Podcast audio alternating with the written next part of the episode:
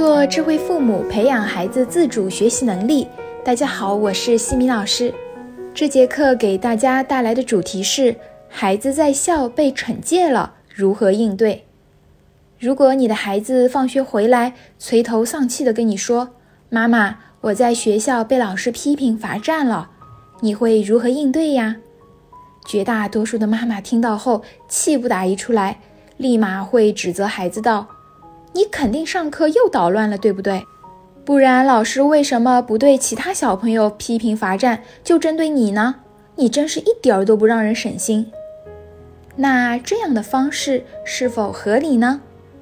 其实家长并不了解孩子在学校发生的具体事情，凭想象就断定孩子在学校捣乱并不合理，直接给孩子贴上了捣乱的标签。会让孩子认为自己就是一个爱捣乱的人，不利于孩子以后行为的改正。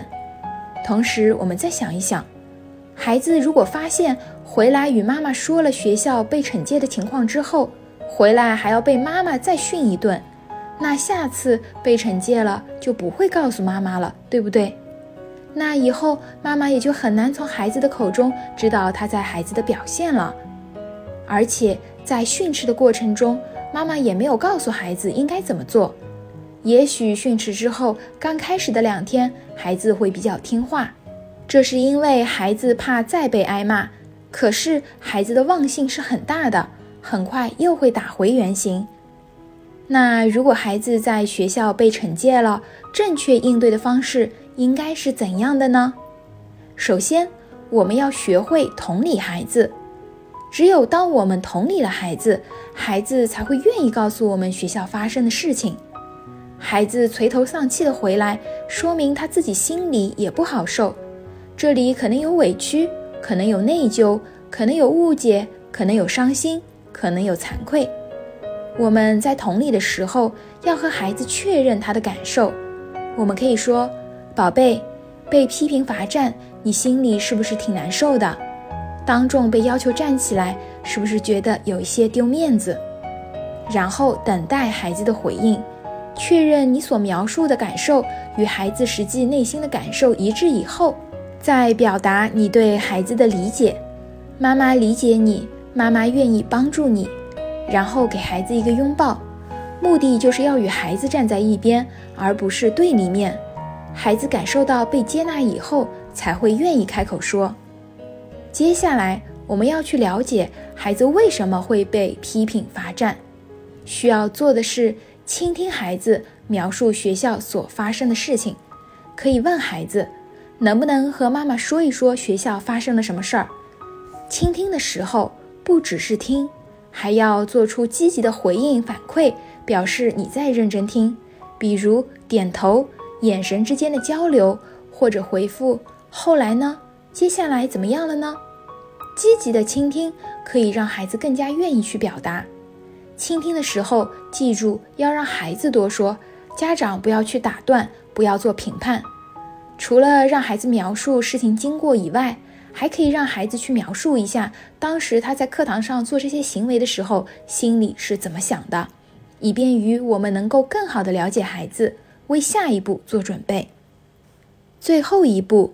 分析和引导孩子想解决方法，了解清楚事情的缘由之后，让孩子明白自己的行为对老师和班级同学所造成的影响。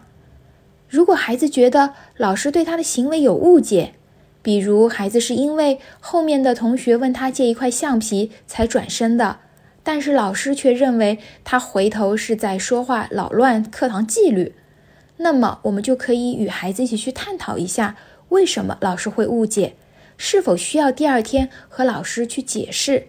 以及自己下一次再遇到类似的情况，应该如何做能够更加合理？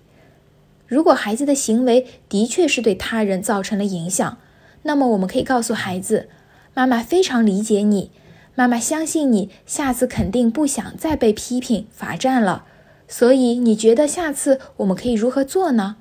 用启发式提问的方法。让孩子自己去思考这个问题，然后与孩子一起分析解决方法是否有效，如何提高自控力，也可以约定奖励机制，激发孩子多做正向行为的动力。